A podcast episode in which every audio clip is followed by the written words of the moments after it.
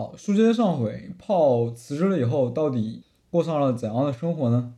好，首先辞职了以后，炮开始给自己订了一趟去欧洲的旅行。他订飞机的时候呢，他本来打算订一个两周的假期，然后到两周之后再回来。但是他突然发现，既然自己没有工作，我是不是没有必要在这么短的时间内回来了呢？于是他第一次把自己。两周的假期延长到了五周，然后泡在文中写道：在第一周，我在佛罗伦萨欣赏了一次令人难以置信的日落，与当天早些时候结识的来自厄瓜多尔的朋友分享了一瓶便宜的葡萄酒。随着色彩在城市上空爆发，我充满了对我面前新冒险的喜悦和兴奋。后来，泡在回到美国之前就想，我能不能够把我这种喜悦以及兴奋永远的延续下去？我能不能够永远像？在欧洲的时候一样活在当下呢。于是，呃，但是回到美国生活还是要继续过。当没有钱进来的时候，人就会感到非常焦虑。于是，炮就开始找一些 freelancer 的工作。freelancer 呢，可能国内不太兴盛这样的文化，只是在美国来说，其实 freelancer 就类似于一种零工。那么，炮第一个接的案子呢是这样的。说来也蛮有趣的，他其实是一个卖鞋子的品牌，叫 Allbird。他找纽约当地的人去询问那些穿着 Allbird 这个牌子的鞋子的人的问题。第一天呢，Paul 在街上走来走去，没有看到穿这个牌子鞋子的人。而第二天呢，他举了一个大大的牌子，上面写着“你穿了 Allbirds 吗？”然后开始在街上四处跟人家搭话。呃，当然这不重要，重要的是这个工作付了他一千美元，然后有了钱进来呢，他关于钱的焦虑就稍微减缓一些了。随着不断接各种各样的零工，他发现自己变得相对自由一些，因为自己可以决定自己什么时候工作以及工作多长时间，而并不用像以前在公司一样每天都要打卡上班。而当焦虑减轻一些了呢，炮就开始思考一些关于自己跟工作之间的深层关系。他有读到一本书，叫这个作者呢名字叫做 Taggart，我不知道是不是这么念啊。哦，他的问题是这样的，就是说，如果你的人生每一分钟都在工作，那么这样的人生你觉得值得过吗？这样的问题引发了炮。一系列的思考，他他 Gars 他提到了一个叫做全面工作的时代的概念，就是说我们这个工作好像大家首先默认的是我自己是一个工人，当我从学生身份走到社会以后，我马上就是一个工人了。这个思想呢起源一个起源于一个德国的哲学家，他在书中就有这样的质疑，就是说他对人们渴望投入工作而不停下来反思。他们想要建立怎样的世界而感到震惊？他感到整个德国社会已经切断了传统休闲的联系。而为什么休闲在以前是如此重要，而现在人放弃了休闲是值得警惕的问题呢？这个作者叫 Paper，他这么说，就是在古代的时候，工作的字面意思其实是非休闲，也就是说，其实休闲是占主要地位，而工作是次要的。根据亚里多德的话，就是说我们不是为了休闲而休闲。这句话的意思是说，休闲是为了更高的目的而存在的。我们休闲是一种灵魂的状况，是接受、理解、沉思和沉浸于现实的倾向。而现在呢，这种工作的文化让人们把整个休闲和工作的关系颠倒过来了，就是说人们是为了。赚取休息的时间而工作，且把休闲呢视作一种逃离工作。这种休闲就跟古代亚里士多德他们的休闲存在着一种间隙，就是说亚里多德他们休闲是为了用来思考一些问题，而现代人的休闲主要是为了逃离工作。这样的休闲呢，亚里士多德的休闲是主动的，而现代人的休闲是被动的。而这种被动的休闲是没有创造力的，而只有这种主动的休闲才能让人们不断的创造。于是 Paul 开始思考这个问题，他就发现，如果二十四小时人生都是工作的话，他觉得他的人生不值得过。他对这个问题的答案是 no。于是呢，他不再像之前一样不断的接各种各样的 freelancer 的工作。他开始思考我到底喜欢什么，我到底想要做什么，而不是我应该做什么，做任何事情来赚钱。于是他开始做那些他喜欢却不赚钱的工作。当然，刚开始他所有人都对那种你喜欢什么工作是没有答案的嘛。于是炮一开始呢，就是主动拥抱休闲。然后他开始在纽约这个地方乱晃，他发现自己虽然生活在纽约很长很长时间，但是却从来没有认真了解过这个城市，从来没有认真看过纽约街头那些不一样的风景。而之后呢，他开始想我自己喜欢的事情到底是什么呢？然后他就发现，在他人生过去的时间呢，写 blog 占据了他人生很重要的一个部分。比方说，我上次有在 show notes 里面贴的，他在生病期间写的 blog，就是那个说他有多么乐观，但是现实却让人无奈的 blog，那个就是他在八个月的无薪假期里面写的，就是说他发现他在大学以及初中、高中的时候都有在写 blog 的习惯，他觉得那虽然那个工作不会赚钱，但是那个工作让他有一种。我在活着的感觉，然后并且呢，他也在朋友的帮助下建立了一档他自己的 podcast。他现在那个 podcast 应该是跟这个书同名的，叫做 The Passless Pass。他也是采访一些 digital nomad 或者是其他一些人，他们对工作有着不一样的想法。呃，如果你感兴趣的话，我推荐大家去听听看。那因为那个也是我经常在听的一档 podcast。哎，那为什么这种创意工作是？让炮感觉他自己在活着的工作呢，就是有一个社会心理学家叫艾里希·弗洛姆，他应该是他就是那本大名鼎鼎的《爱的艺术》的作者。他对创造这件事有如下的阐述：他说，创造的统一，或者说在创造的过程中，人与世界合而为一，是体验爱的一种方式。而 Paul 呢，就在那几个月自己开始。经营 blog 以及 podcast 的过程中，他发现了这种感觉，就是说那种与深世界深刻联系的感觉。而这种感觉呢，则是与以前那种在公司以及或者甚至是做 freelancer job 形成一种鲜明的对比。Paul 觉得以前是对自己进行一种限制，他失去了继续前行的所有动力。就某种意义上，他继续做顾问工作，只是因为。他觉得自己不得不做，他被顶在那个位置上，被整个体制鞭策着不断往前运行，而这种感觉让他失去了那种活着的动力。不知道你有没有同样的感觉？就是说，有的时候在公司上班，就是满脑子只想着我如何赶紧把工作做完，然后回去，想逃离工作，而逃离了工作以后，却发现自己也没有任何的精力做其他自己喜欢的事情。长此以往呢，就总是感觉身心俱疲，然后整个人就好像有一种被卡在那个位置的感觉。就是虽然我过了几年、几十年，可能我在工作岗位上对我的工作越来越熟悉，以及跟我的同事们也越来越熟悉了，但是我却觉得我起床的动力变得越来越少了，就是。我越来越不想去过任何的工作日，我就周末过完了，想过另一个周末。然后每个晚上过完了，又想过另一个晚上，恨不得我不知道大家有没有看过苹果的一档电视剧，叫做《人生切割术》。它就是说，它就它就有一个很奇妙的假设，就是说，给你脑袋做一个手术，在你上班的时候完全不记得你下班的事，在你下班的时候也完全不记得上班的事。也就是说，其实那种在工作的感觉太痛苦了，就大家就只想逃离工作，而这种。在工作的感觉呢，就是就就让人没有活着的感觉。而至于炮到底有多喜欢创作工作呢，或者是创作工作让炮这个人焕发了多少生命力呢？那么我都建议你去听一下的 Passless Pass 这样 podcast，就是你去听听炮与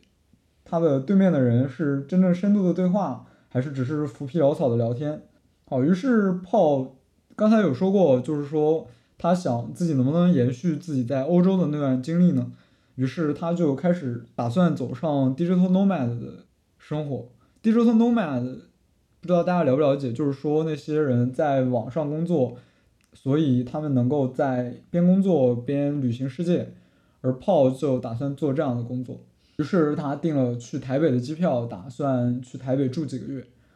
但是改变总会带来未知嘛，就是说虽然我在工作，但是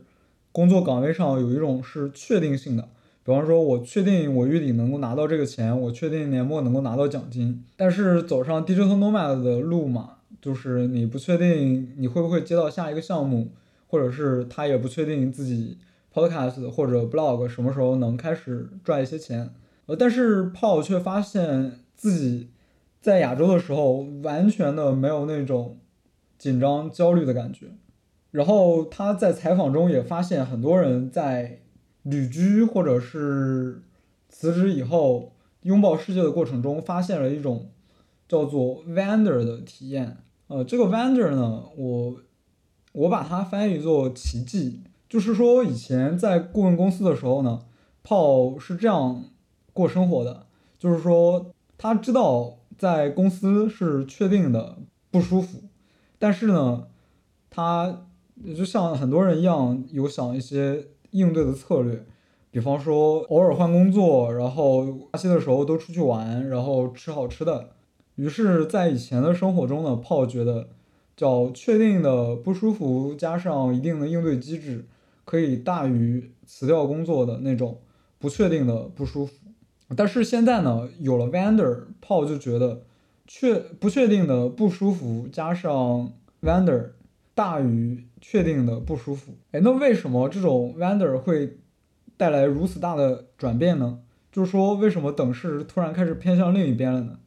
呃，首先，这个奇迹是什么？呃，奇迹是一种对世界以及它的美丽和潜在的可能性持开放态度的状态。有了奇迹，应对的需要就变得不那么重要，当前道路上的不适显得更加明显。而泡在文中也有举到一个例子，就是作家罗尔夫·波茨在年轻的时候在美国进行了八个月的旅行，在结束第一次体验到了可能性和奇迹的力量。在结束的时候，他第一次体验到了奇迹。体验到了可能性和奇迹的力量，这是他第一次让旅行呼吸并接受放慢的旅行节奏。他描述了一次彻底的转变，在旅行之前和之后我是谁是最好的定义，因为我在旅行之前不确定，而旅行之后我对生活的潜力充满信心。而正是这种不确定中的奇迹呢，让人们放弃担心而拥抱未知，因为虽然未知。不一定是什么东西，但是却可能让你遇到生活中的奇迹。哎，不知道大家有怎样的旅行习惯？我看到这一段的时候，我就觉得特别的深有感触。就是说我大二的时候有一次暑假嘛，就在家里待到无聊，然后我就打算了一次去青岛的旅行。当然说走就走，大学生嘛，于是当天晚上订票，然后也订了青旅。第一天因为天气原因，因为烟台那边在下大雨，然后飞机没法起飞，所以呢，飞机被延误，被推迟到了第二天。而在第二天我去的时候呢，烟台当地雨还是很大，然后在烟台机场，机场因为机场离高铁站特别远嘛，然后我要需要坐高铁去青岛，所以在烟台机场我冒着。淋着雨打了车去高铁站，这这这一路都完全不开心，因为有太多的未知，并且当下也是那种湿湿的，然后加上夏天那种黏糊糊的状态是不舒服的。可还是在当天晚上到了青岛，到了青旅，然后青旅，如果你有住过青旅的话，你就知道青旅并不是很舒服，你知道很多人去挤一个隔间，我当时订的那个青旅。它不同一般的青旅，给你一个像大学宿宿舍一样的床位。那个青旅呢，它是像笼子一样的隔间，就是整个一排墙，整个墙全都是隔间。就是正常，如果你放一张双人床，那就只有两个床位。但是如果把一整排墙全部打成隔间的话，那就有可能大概有一个十几个床位吧。那反正每个人的空间都是挤挤得要命。就你甚至没办法在隔间里面直起上半身，然后第二天呢，青岛下着小雨，然后觉得整个旅行都丧丧的，然后开始在第一天下午的时候，我就觉得这趟旅程有点没有必要，毕竟来呃往返的飞机票也都蛮贵的，然后在青岛当地也没有体验到什么事情，就只是跟一个半熟不熟的朋友在第一天去登了山，然后拍了照片，吃了湘菜，就是那种连锁的菜馆嘛，就是这种体验好像在哪都可以，不一定非要是青岛嘛。然后我就觉得这趟旅程好像没有必要，好像我做了错误的决定，然后为此损失了金钱，然后我又觉得很不舒服。但是事实上，这个旅行在第二天就发生了类似于这种叫做奇迹的体验。第二天早晨，我刷完牙，从青旅那个洗漱室回到我房间，准备背包出去再走走看。你知道青旅总是洗洗漱的地方、洗澡的地方都隔开嘛？然后。在我回去的时候，我看到了另一个刚刚办理入住的跟我年纪差不多的一个男生，然后就上前跟他搭话。我问他是哪边来的，然后来这边干嘛？当然就是普通的对话嘛。然后我就发现他也是来玩的，然后我就想说要不要一起，反正我也是一个人。当然这个话最终让我。把青岛这一趟旅程视作我人生现在为止最珍贵的一场旅程。那天我还记得我们一起去海边游了泳，然后吃了最好吃的海鲜，然后晚上喝了最好喝的青岛啤酒。还在喝完酒之后，一起去海边坐在礁石上，边吹海风边聊关于一些人生之类的傻傻的话。你知道大学生嘛？然后我突然就在想，炮可能说的就是这样一种体验，而这种体验就是那种不确定性带来的嘛。就像我最近也很喜欢的一个骑行博主，叫做猫格丽，我经常在 B 站看他的视频。他最近在南美洲嘛，然后他是打算用自己手做的单车来环游全球。那我觉得这哥们儿概念很酷，呃并且呢，在他旅行的过程中。他也是遇到了无数奇迹般的事情，比方说他旅行过程中没有花他银行卡里的一分钱，然后只只因为在路上不断有人给他吃的，然后给他地方住，然后也有人买他的明信片，让他可足以支撑他的旅行。而这场旅行显然他的前前后后，如果要都是自己支付的话，已经远远超过了哥说他银行卡里户头的那些钱。这大概就是奇迹的力量吧。然后，那我们接着炮的故事啊。炮在到台北的时候呢，他三十三岁，单身，然后并且告诉朋友，我已经放弃约会，打算加入 Cool Uncle 的行列。但是让人没想到的是，在一年以后呢，他开始筹备一场他的婚礼。在文中有这样一段话：当我抵达台北时，我在生活的故事和这个我无法阅读标志或说懂新语言的地方中迷失了方向。然而，我也感觉自己正置身于我应该存在的地方。我的日子充充满了轻松和自在。这种感觉与我在过去十年里在纽约和波士顿经历的日常紧张和低级焦虑形成鲜明对比。在台北，那种感觉消失了。我开始体验到一种自由轻松的嬉戏感，这是自从我小时候漫游在树林中以来一直潜伏的感觉。就像炮在文中引用到一个哲学家说的一样。就是说，我们必须要放下我们计划好的生活，这样才能接受那个在等待我们的。就是说，炮放下了他的顾问公司那个让他不舒服的工作，开始拥抱起这个世界一些很未知的东西，却发现自己在这个过程中真正收获了生活的真谛。但人总会想以后怎么办嘛？然后，炮就发现，其实，在我们文化中总存在着一些叫做。Fixed point，就是说，就像那个 life scripts 一样，就是整个文化总期待着我们人生中发生一些固定的事件。比方说，美国梦期待你每一个人都拥有一个房子，而在台湾也是这样，就是在台北嘛，大家都希望有一个属于自己的房子。但事实上，在父辈的时候，你在台北的房子，你只需要。攒个两三年的积蓄，你就可以买了。而现在呢，台北却曾成为了世界上租售比最高的地区之一。不过，这个租售比我去查了一下，二零二二年的榜单，发现前十名并没有台北，但是上海、深圳、北京依次排在六七八位，是蛮地域笑话的。呃，这种租售比最高呢，却让我们的年轻人是很难再买得起房子，所以这种 fixed point 反而成了大家对自己的一种限制。于是 Paul 就说：“我不要去硬核那个文化中的 fixed point，我要把我的那个定点设为去做让我感觉活着的事。”呃，就是说这些在我们文化中的那些期待着你可以达到的定点，它也存在着一种类似叫做到达谬误的机制。什么叫到达谬误呢？就是说人们总以为自己会在达到某个目标之后获得终极的开心，但事实往往不是这样的。就比方说泡在达到了六位数的薪资以后，他发现自己说开心嘛，其实并不开心，每天的工作还是。就让他感觉很不舒服的，或者拿一个更熟悉的例子，就是杜兰特，大家都知道他在一五年还是哪一年的时候离开了离开了雷霆队，然后去加盟勇士嘛。然后当年勇士就是几乎就是联盟最强的球队，而杜兰特本人也是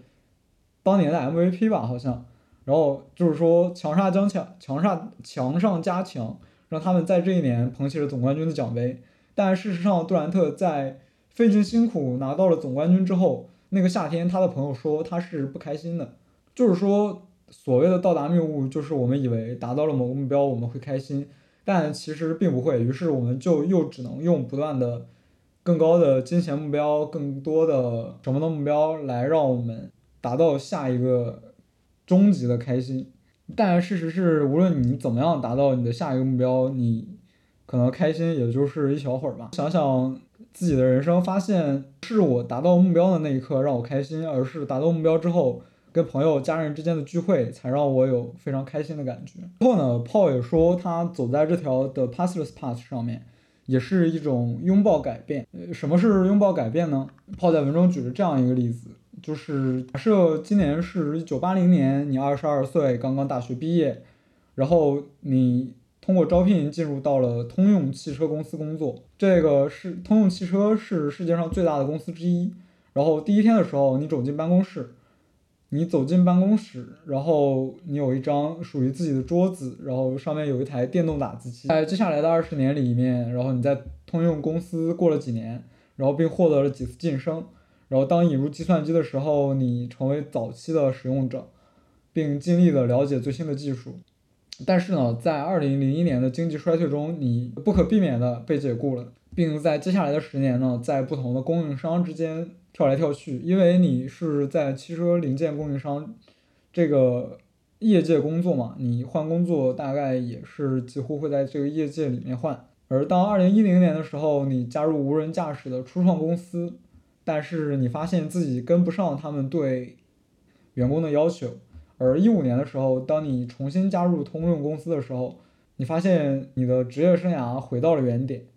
而二零年的时候，整个团队开始线上办公，然后你开始学习使用 Zoom 和 Slack，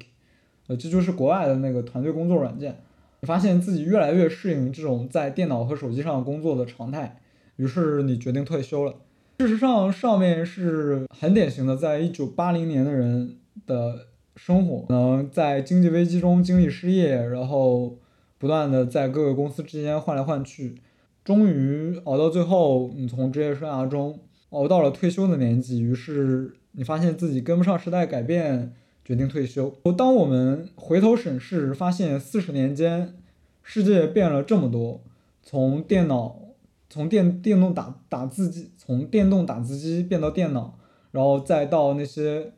所有的。办公软件的电子化，而我们审视未来的时候呢，却总觉得未来是不变的。于是我们倾向于去选择一个固定的工作，因为我们对未来的预期几乎是基于现代的情景。比方说，假设今天我选择一个工作，那么我可能的期待就是我在业界不断积累自己的技术，然后不断在晋升以及换工作之间获得薪资上的提升。但事实上，有没有可能？人工智能会在未来几年顷刻之间颠覆你所在的行业呢？事实上，人类的这种科技进步，你却发现有一种几何式的增长趋势吧。就是说，一九八零年的时候，谁能想到在四十年的时候，远程办公已经成为了可能的事实呢？而人工智能在未来二十年会多大程度的改变我们的生活呢？这是没办法预期的。一个教授兼作家叫做哈拉里，这这这是个日本人的名字，应该应该应该是这么念的吧？然后他就说，为了跟上二零二二零五零年的世界，你不仅需要发明新的产品和想法，然后最重要的呢是一次一次的重塑自己。然后炮就说，其实没有什么比生活在别的国家更能帮助我提高这项技能。当他朋友问他你如何为出国做准备的时候，他的回答是：永远，你永远不能为出国做准备。就是说，当你离开你知道的地方，你不可避免的面临挑战。比方说，炮在他的旅程中经历了把护照忘在了意大利的另一边，然后到台湾的时候被流浪狗咬，到墨西哥的时候又被寄生虫感染。事实是，炮很好的处理了这些事件，这让他觉得应对这些挑战增加了他的信心，然后增加了他面对未来的信心。我不知道大家熟不熟悉一个概念，叫做反脆弱，这是一个经常被提起的概念，就是说，反脆弱性是那个帮你在帮你在逆境中更好生存的特性。脆弱这本书，就是说，炮觉得正是因为在不同的环境中让自己经历各种各样的不确定的挑战，增加了他的反脆弱性。就是说，当世界局势巨变的时候，泡泡觉得他自己能够适应巨变的信心增加了。事实上正是这样，就是如果你一直在业界工作的话，那个反脆弱的作者就是说，其实被大企业雇佣的员工，他的反脆弱性是很低的。就是说，你没办法控制发生在你身上的任何事，比方说晋升或者是失业，你可能很有可能就是。当经济危机来了的时候，大家突然都没工作了，那没有工作，事实上你陷入抑郁、自我怀疑的风险是相当高的。而你如果拥有了反脆弱性，才能在这个世界越来变得化越来越快的世界中，更好的生存。而这种反脆弱性呢，则是这种不断的拥抱未知所能带给你的。好，那么这期节目到这边就结束了。说了这么多，我就只是想说，如果你觉得只有上班的人生是不值得过的话，那么我们也不一定要勉强自己待在这个剧本里面待到死，去扮演一个社会希望你扮演的角色，去扮演你父母、扮演你上司希望你扮演的人。就是说，他们都期待着拥有这个身份的人会做出这些事情。那么。为什么这拥有这个身份的人偏偏是你呢？就是说，呃，这个身份是你的，或者是别人的，它有什么区别呢？所以说，我们每个人可能生来都有一种属于我们自己的 calling 吧。就是说，真的，当你遇到了那件事的时候，你会发现自己想尽想说，不管我生活质量是怎样的，我都要把这件事情持续不断的做下去。因为这件事情让我感觉我是在热爱生活的，那么所以看了这本书呢，我就觉得我还是，我我就突然觉得我想对那些大师，比方说村上、宫崎骏、坂本龙一的人生进行研究，我想看看到底是不是因为从内心的某种热爱引领他们走上了小说、漫画以及音乐的道路。当然，我想做这个节目有点受到《How to Take Over the World》的影响。我觉得把他那些伟人的做伟人的人生经历做成一种广播剧是蛮有趣的。然后我又想到另外一本书，它叫做《月亮与六便士》，是蛮经典的一个小说。它里面的主人公呢，就是本来是一个证券经理人，但是他在中年的时候突然不顾一切的放弃家庭。放弃原本优渥的生活，开始去追寻他想当一个画家的梦想。虽然最后没有获得广泛的认可，但是他却觉得自己的人生是值得过的。正是经历着这样的冒险，让他的觉得自己的人生是值得的。不过另一方面，这种叙事有的时候也让我们去没办法从那个 rabbit hole 兔子洞里面逃出来。就是说，当你在公司上班的时候，你不会想到我可能。去做一个 remote，或者是在 f i v e r 上面接一些单子，可以利用一些汇率差，然后让我自己的生活变得很好。毕竟你想，现在一美金大概能换汇率应该是七点八人民币吧，还是多少？最近升降我都不知道。我就想起来，我姐在去年的时候，她说在人民币一比六点八的时候，她把手里所有的美金全部换成人民币，然后再当等到它涨到七点几的时候，又换到美元。那我那莫来来往往之间，好像就是直接一年工就白打了呀。好，那么本期节目就到这边。如果你觉得本期节目给你带来了启发，或者是对本期节目有什么疑问的话，欢迎你分享给你的朋友，或者留下评论跟我讨论。那么我们下周见。